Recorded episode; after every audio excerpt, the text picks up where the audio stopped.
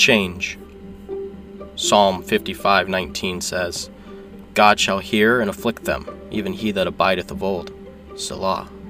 Because they have no changes, therefore they fear not God. Commitment to God requires change. If there is no change, you cannot follow Christ. You cannot be saved. You cannot see blessings. You cannot be strengthened. You cannot pass down truth to the next generation. We must change and conform to the image of Christ. Romans 8:29 says, "For whom he did foreknow, he also did predestinate to be conformed to the image of his son, that he might be the firstborn among many brethren."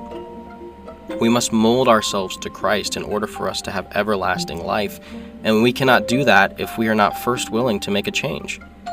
The Bible calls this change repentance. It's when we turn from our fleshly sins and desires and turn to God, focusing on Him and what glorifies Him. Repentance must come before salvation. Change must take place. When we neglect godly change, we're showing ourselves prideful, and God hates pride. Everyone that is proud in heart is an abomination to the Lord. Proverbs 16:5. If you enjoy this devotional, you can buy the full 365 day devotional of Focused Fear anywhere books are sold.